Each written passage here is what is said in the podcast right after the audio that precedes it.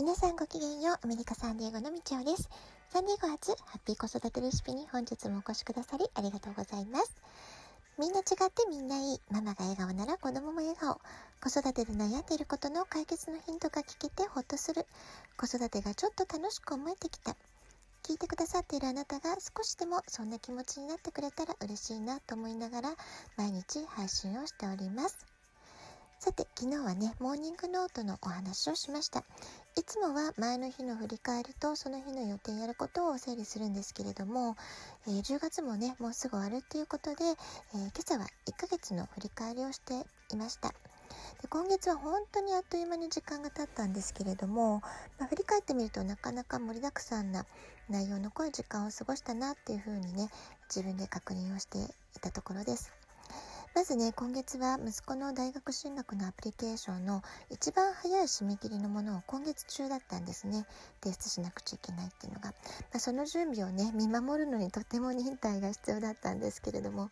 どこかでもね、忍耐力テストって言ってるかもしれませんよね。えー、まあ、その準備を忍耐して口出しせず、優しくそっと見守るっていうね、まあ、そこは私のちょっと修行ポイントでもあったんですけれどもそんな1ヶ月が全体としてありました。で親の仕事はっていうとですね、えー、10月1日にファフサデータを入力しなくちゃいけないっていうのが、まあ、息子にもちろんやってもらったんですけれども、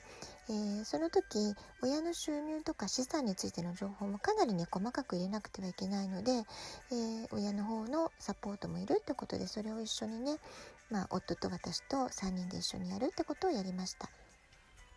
でこの FAFSA っていうのは Free Application for Federal Student Aid っていうのの、えー、略なんですね。まあアメリカのね英語の単語長いので全部あの略して言われると何のことか本当にそれ知ってる人じゃないと何何を言ってるかさっぱり分かんないことが多いってあるんですけどもこの FAFSA っていうのも、まあ、そういうの一つですね。 Federal Financial Aid のための申請システムってことに日本語で言うとそうなりますかね。でその名の通り federal、えー、政府の、えー、 financial aid grant だったり学生ローンだったり work-study とかまたその中でもねいろいろ分類があるんですけれどもその財源を必要とする学生に適切に配分することを目的に各家庭の財務情報を集めるシステムってことになってるんです。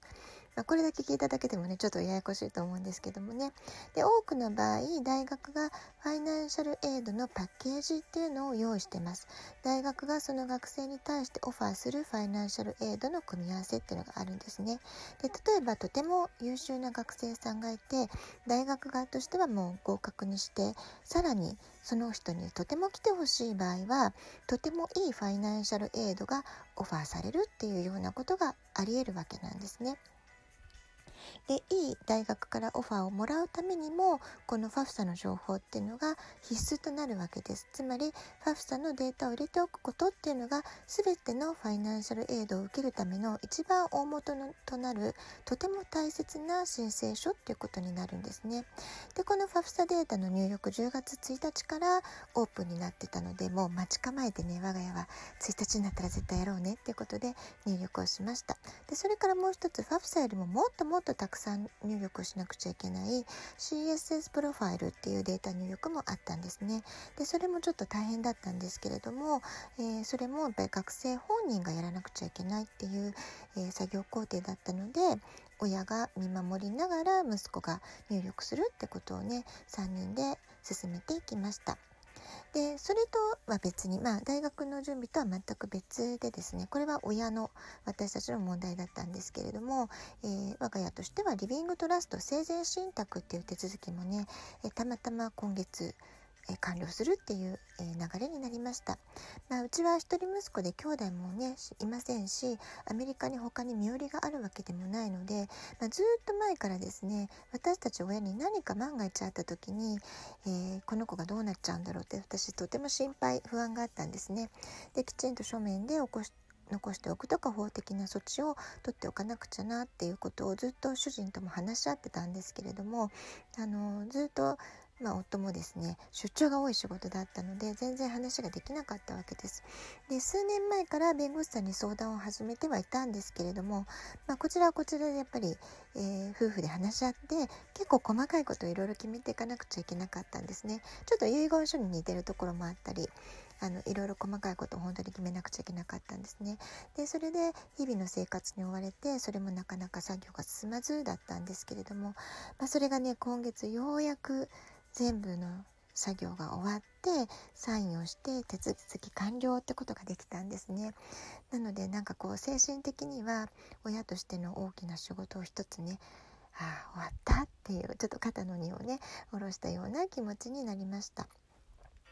でそれ以外のね時間は何をしてたかっていうとですね私は今月ずっと勉強してたんですね。実は先週木曜日にファイナンスの資格に必要なテストを受けなくちゃいけなくってですねそのテスト勉強を集中してやるってことをやっていました。でこのテストを受けることになった経緯っていうのがね、まあ、元を正せばなんと実はこのラジオトークがきっかけなんですね。でちょっとこれなんでラジオトークがからファイナンスのテストになるのって聞かれてる方ねびっくりされちゃうと思うんですけれども、えー、私の友人のサンディエゴの友人の一人がですねこのラジオトークとっても熱心に聞いてくださっていて。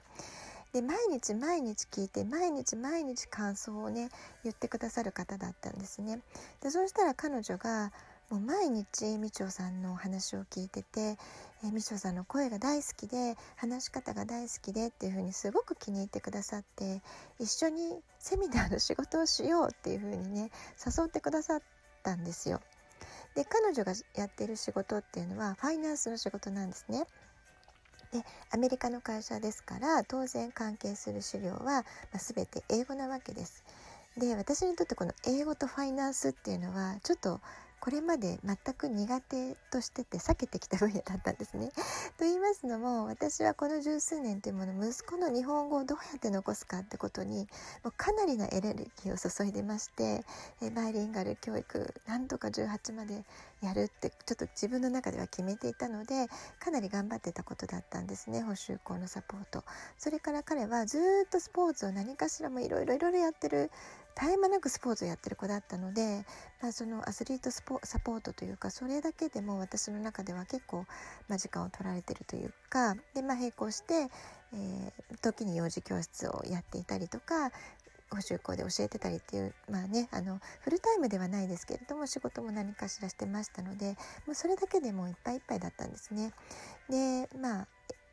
えー、そういうことがありましてでまた一方我が家の資産管理っていうことでは夫が全て会計士さんとか資産運用のマネジメントの会社の方と定期的にミーティングしながら管理してるっていうのが分かってたので、まあ、無意識ではあったんですけれどもふと考えてみたらずっと避けて通ってきたものがファイナンスと英語。この2つだったんですね。でもちろんアメリカに住んでますから息子が小学校の頃までは学校のボランティアも頑張ってやってましたし学校からのメールとか資料とかは理解できるレベルまで、えー、なんか英語にはねもちろん関わって読んだり聞いたりってことはしてますけれども仕事はずっと日本語を教えるとかね、え、幼児教室でやるとかカウンセリングも日本人のお母さん対象で日本語で提供するサービスしか私はやってこなかったわけです。なので今回は英語でしかもファイナンスの勉強をするっていうめちゃくちゃ大きなチャレンジだったんですね。で最初はもうやり始めた時は知恵熱でそうとかもどうしてこんなのできるのかな？大丈夫かな？私ってね。どうやどうなることやらと思った時もすごくあったんですけれども、まあ、だんだん慣れていくとねやっぱり新しいチャレンジはノーテレにもなりますしアンチエイジングにもなるってことでね、えー、まあ今回無事なんとかテストをねクリアできて合格できたので、まあ、それを友人誘ってくれた友人がとってもとっても喜んでくれてあのまあ、そういったことも嬉しかったりとかしましたのであの今となっては大変誘ってくれた友達には感謝をしているっていうところです何よりね今楽しく仕事できる仲間がいるっていうのはね本当に嬉しいなっていう感じてるので、まあ、とても気分が上がってるなっていう10月の終わりです。人はね一人で頑張れないこともねこんな風に仲間同士助け合うことでやる気になったり頑張ろうって思えるんですよね、まあ、そういったことを改めて確認できたことも私にとってはすごくいいことでしたさて、10月最後の週のチャレンジは、彼女のセミナーをサポートして、私が司会進行 MC 役をね、やらせていただくってことになりました。もう今週ですね、今週10月28日水曜日のお昼12時半から、これはね、アメリカの太平洋時間のお昼12時半からってことになりますけれども、ズームセミナーを開催することになりました。でこちらはアメリカに住んでらっしゃる方のセミナーとなります。テーマはアメリカ大学進学準備のファイナンスセミナーです。アメリカの大学進学の仕組み、ファイナンシャルエイドのお話、